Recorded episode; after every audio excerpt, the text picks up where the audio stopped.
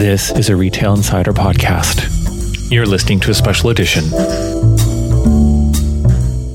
Welcome to the Retail Insider podcast. I'm Craig Patterson, editor in chief of Retail Insider, and I'm joined here today with the co CEO of a very well known outerwear brand called Moose Knuckles, Noah Stern. Welcome to the uh, program, Noah. Thank you for having me, Craig. So let's get right into it. Tell me a bit about the Moose Knuckles brand and uh, what's been happening recently with its growth. Uh, well, you know, we've been going through an exciting time. We're a young brand. Uh, we've been on the map for about 11, 12 years now. And we started really from nothing uh, here in Canada. I remember our first year was about, uh, we sold about 300 coats. Uh, and our top line was in the six, in the early six digits. Uh, and, and we've just been growing insanely quick since then. We averaged about going into COVID, we were we were growing on an annual compound rate of just over about 75% for the three years leading to COVID. And uh, very pleased to say that, you know, what an incredible team we have. They managed to kind of stick handle, love to use Canadian terms. They, they managed to stick handle their way through COVID. Uh, and we managed to grow the business and, and uh, we grew double digits in revenue. Uh, our profits grew. We hired 45 people and, and opened all kinds of stores. So it was difficult. It was a difficult period, but we managed to continue to be profitable and continue our growth and continue to uh, expand our footprint globally for the brand. So it was a, a, a, good result in a very difficult time. Yeah, and in terms of product, we actually did a story a couple of years ago where Moose Knuckles jackets were. There was a scientific study showing that they're very warm. yes, very very proud of that. In fact, we just uh, we were just uh, awarded a second time uh, the University of Kansas State, uh, which is a preeminent university in measuring the warmth of apparel, um, rated us as the warmest parka amongst our competition. Uh, I believe it was in it was in 2018.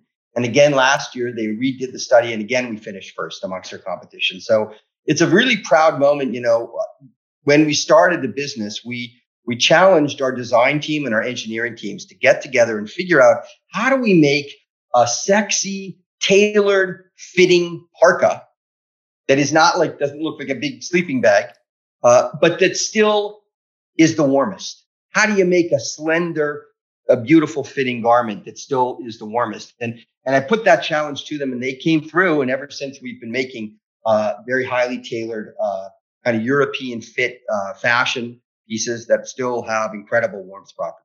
Yeah, and the brand has expanded into, I think, apparel and other um, categories as well.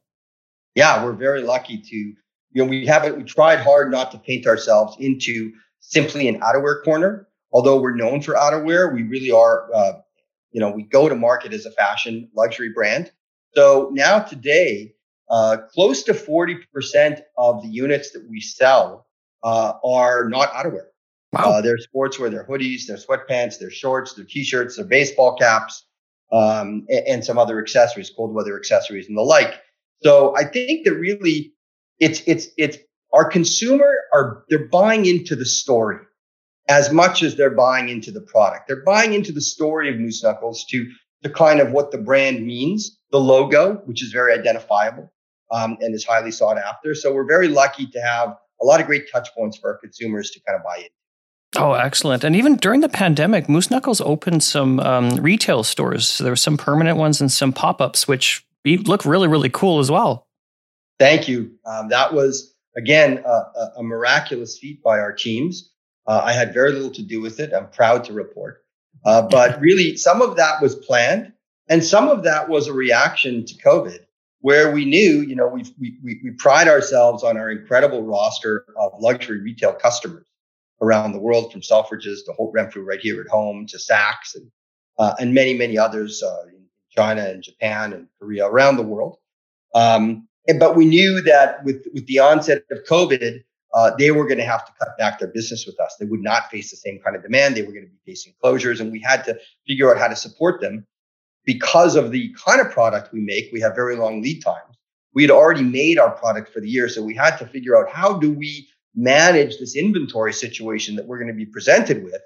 And uh, the way we decided to manage that was to quickly, in April last year, find 17 uh, pop-up locations around the world uh, and uh, sign leases, uh, get them staffed, get them up and operating, get the inventory into the stores, and operate those stores um, so that we could, you know, continue to mitigate the inventory repercussions of COVID and continue our growth and get our logo on the streets uh, and walking down the street. And so we opened 17 pop-ups. The ones in Europe didn't work so well because most of those markets were closed for so long. The ones in America and China worked extremely well. And the ones in Canada, depending on the market, we had some markets that were open for longer, uh, and those worked well. Wherever we were open, we had great success. Uh, so it was, it ended up being a, a successful endeavor. Excellent. And this that was sort of a direct to consumer movement. Uh, where do you see retail stores versus wholesale in terms of uh, distribution kind of now and, and as things move forward? Great question. I think that, you know, we're, we're very highly focused on both. We've got, we we we have, we have cultivated and curated such an incredible uh, list, as I mentioned, of, of luxury retail customers around the world that just know how to service the consumer so beautifully and so well. Uh, and we're very proud to be with them. So we're actually investing a lot of money and time in ensuring that we have beautiful environments within those luxury department stores to sell Moose Knuckles apparel. Uh, and they're working with us. We're putting up some incredible shopping shops in places like Selfridges and Galeries Lafayette in Paris and, and many, many others. And Saks, we have several in Holt Renfrew as well. Um, so we're really focused on that. But we're also focused on delivering our more complete story. It's hard to deliver a full and complete story for a brand in a multi-brand environment, which is those luxury retailers. So having more conceptual, immersive stores of our own is a big strategy for us. And we're continuing to grow our DTC footprint, both in e-com uh, and in brick and mortar around the world.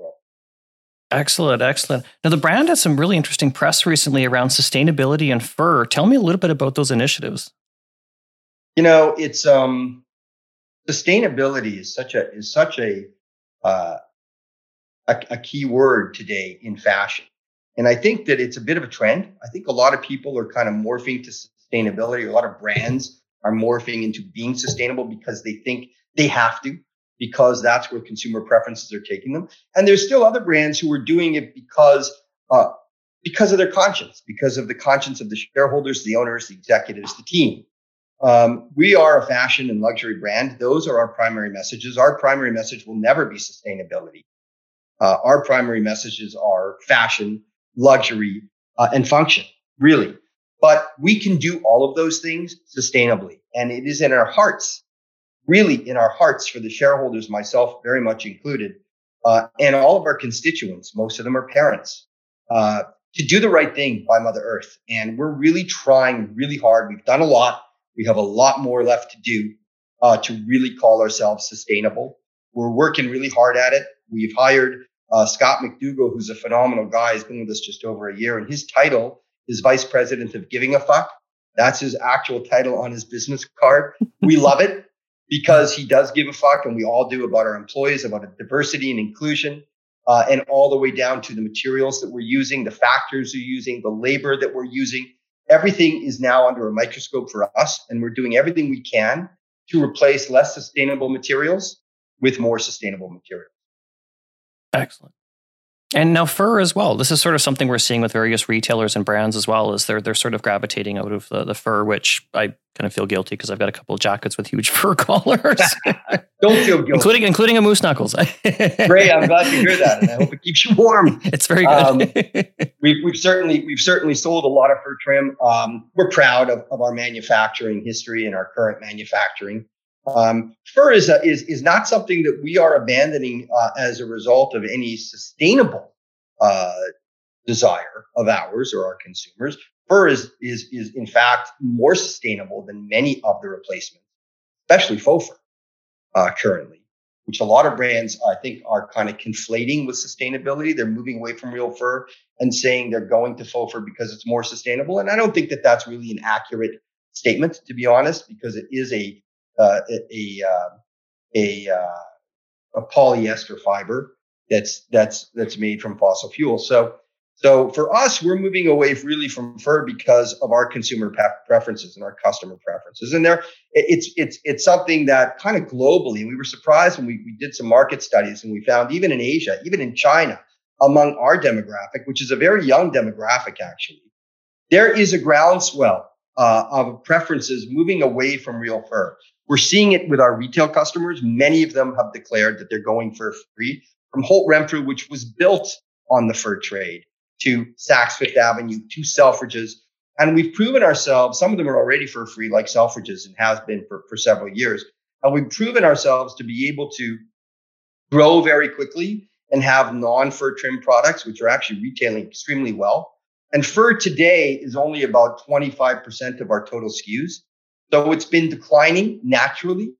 And we just feel that uh, based on our consumer preferences, it is the right way to go for us starting uh, next year. Oh, terrific. And uh, let's jump back into business in terms of the pandemic. You know, there were certainly challenges around there. Um, did Moose Knuckles, you know, have any learnings from this? And, and how were things around, say, supply chain and uh, logistics and whatnot and, and manufacturing? Because I know that some businesses have some challenges with that. You know, things were shut down, got stuck in the Suez Canal. You know, there's been all kinds of crazy things happening. I, I guess, I guess, you know, we've certainly learned a lot. I'll use the word stick handle again. Uh, you know, uh, there there are many there are many cliches about planning uh, and having to plan to plan. Uh, and, and and at the end of the day, it's those businesses. I think our learning has been it's those businesses who have strong, resilient people behind them, uh, teams who can kind of manage the adversity of supply chain issues. And there is a lot of it. There's no question about it. We're lucky to have a very robust team we operate from several different uh, facilities, distribution facilities in Europe, in the UK, in Canada, America, China, Korea. Um, and so not putting all of your eggs into, into one basket. We have factories in different markets from Canada to Vietnam to Peru to Portugal and several other countries. So um, that is kind of, I, I, think it's those companies that kind of put all of their eggs into one basket that really could have gotten caught up a lot, a lot, uh, a lot worse than we got caught up. We ended up shipping our fall 20 and spring uh, 21 seasons uh, on time and fully. So we've got, you know, we, again, credit to the teams. This season, there's there's there's way more pressure on supply chain from the perspective of getting the goods from our factories to our DCs. It's the transport and logistics around that that's proving difficult. Uh, excess uh, demand to supply that we're navigating our way through. But but you navigate it through also with very strong partners on the logistics side, strong forwarders, strong freight forward companies, strong warehouses, and strong relationships. So we are managing through, and we should be on on time for for, for all of our deliveries this year. But we will we will suffer some additional air freight without question, as will most, if every, if ever, if not every company in our space. Oh, terrific! And let's talk a little bit about yourself and how you got kind of started in the business. Uh, uh, where were you before Moose Knuckles, and and how did you get into uh, your current role there? Great question, and I'm not going to take up all your time on the long answer. but I grew up around I grew up around the coat business actually. Um, uh, my great grandfather started in the coat business in 1921 in Winnipeg, where I'm from. Then my grandfather went into it and my uncle went into it. And I always kind of worked around it from the time I was eight years old. I worked in the, sh- in the shipping room making boxes um, and uh, getting paid for every box I made. And then I worked my way up through the cutting room and into the, a little bit of sewing. I was never good at any of it, but I learned it anyways. And into the shipping area and then up into the offices. Um, and, and I always, I always had a true love for it. Uh, it's a dynamic business. It's very exciting. It's full. Uh, it's a tough business. It's got you know kind of real peaks and real valleys. So um, if if you know if if that's the kind of energy you have as an individual, it, it, really it really can can suit you very nicely. I did end up um, making sure that I had a backup plan. I did end up going to McGill Law School and ended up practicing mergers and acquisitions law in New York at a great Wall Street firm. And then my family called me uh, and said it was time for me to come in. So I went into that business in Winnipeg um, and ran it for, for several years before leaving and starting my own thing. And then we came into Moose Knuckles, which was just an idea uh, of a fellow that we partnered with and ended up buying it from him uh, and turned it into a reality just with, with incredible really incredible, talented people under us and just having a blank canvas in front of us creatively and saying, guys, you are so good at what you do creatively. You were so good at creating the dream, at creating fantasy, at creating lore. Go out and do it. Go out and, and make beautiful products that sing and that follow a story, a Canadian story uh, of irreverence and function and luxury and performance. And it did. And, uh, uh, and we have a very strong logo and very strong branding. And the consumer has just been the global consumer consumer has just been has just been uh, romanced by this, and and they really love the story and want to be part of it. And we're we're happy to have. Them. Oh, terrific, terrific! And um, I guess last big question here is tell me about what the future might hold for Moose Knuckles in terms of its global expansion as well as its product development, say into new categories. That's kind of great. two questions. it, it's a great question. I mean, we, as far as product expansion, there's we, we put you know when you view our our brand or our, or our product kind of as a collection, if you will. We infuse it once in a while with uh, a, a, special accessory, a handbag. Um, we will be launching a sneaker uh, in, in in about in about six to nine months from now. It's in development. Um, but really, we really feel that between our outerwear and our current sportswear offering and our cold weather accessories, that we have so much runway on our existing product that we don't feel an immediate need to expand our product focus. We want to stay focused and expert at the things that we do. And um, we've got really, really just so much runway on our existing design and product. And we're going to keep pushing boundaries on product development from a functional point of view, from a fashion point of view. That's really where our soft spot is. It's coming is coming into the market with really exciting new functional luxurious products in our own lane. As far as expansion goes, we're, we're very focused on, uh, on Europe and we're very focused on China. Uh, we have a very robust business in Korea, which continues to grow very quickly. Japan is a, is a spot of, of, of, uh, of focus for us as well. Um, North America is is really chugging along. We've got a very high level of awareness in North America, and that is that is kind of blowing up, especially in markets like New York and Chicago. Uh, we're seeing uh, real rapid expansion there. Um, so Europe and China is really where we're kind of focusing uh, our investments right now. China is an incredible opportunity, as you probably know. It's upwards of 40% of luxury consumer goods which are purchased by Chinese, either because they're traveling or in their home market. Right now, obviously, in their home market because of COVID restrictions. So we're very focused on opening more stores in China. The stores we have opened and the pop-ups we have opened have been very successful, very profitable, and uh, it's super, super exciting. So it's really just about continuing what we do well and uh, exposing new markets to to those those products and to to the talents of our creative. And it makes sense, I think, to have physical stores. I know some brands are saying they want to do more online, but people kind of want to touch and feel and I guess try on a Moose Knuckles jacket. I agree 100%. We, we believe very strongly in both. And we believe that when you have stores, it creates an aura for your ecom and your ecom creates an aura for your stores. So having that immersive physical environment of stores is is critical for us. Uh, it's a big part of our strategy. It also allows us to immerse our consumer in the brand and do some really crazy and fun concepts, which we otherwise wouldn't be able to do. Uh, and those are resonating with our customers. So it's it's they're both really really exciting venues. And and again, we're we're trying to infuse our own retail, uh, our own luxury retailers with some of the same experiences and shopping. Yeah, and the design, I think it was the West Edmonton Mall when it almost looked like it had a jungle gym or something in the front that was gold. Or tell me a little bit about the design of these stores. They, they look really visually interesting. So we've got, you know, in, in our permanent stores, we, we, we have hues of Canada. We have cross-cut wood tiles. Um, we have you know, other natural elements like that. Um, we have leather uh, strapping. We have uh, some beautiful gold polished uh, finishes uh, and some stainless steel finishes as well. Um, so it's uh, they're beautiful, beautiful uh, permanent stores.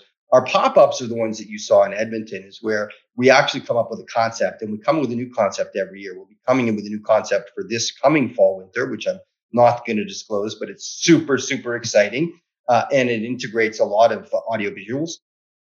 Um, the ones you're talking about were uh, we wanted to evoke uh, the temporary nature of the store. So we had, when we always like to have a, a, a tension between luxury and uh, between the high and the low. So we opened these stores and to, and to evoke the temporary nature of these stores, we put up scaffolding and all of our racking and fixturing was scaffolding.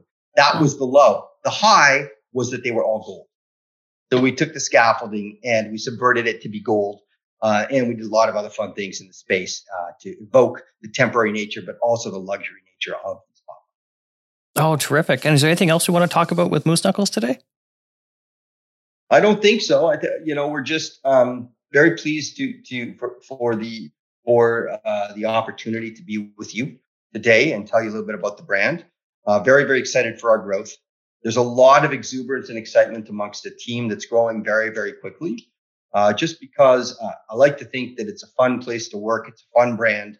And anytime you're successful, uh, you leave, you leave your job feeling pretty good. Uh, so that's kind of what we're on a march to do. We're on a march to, to build the Moose Knuckles uh, tribe, if you will, uh, and, and just have a lot of fun together.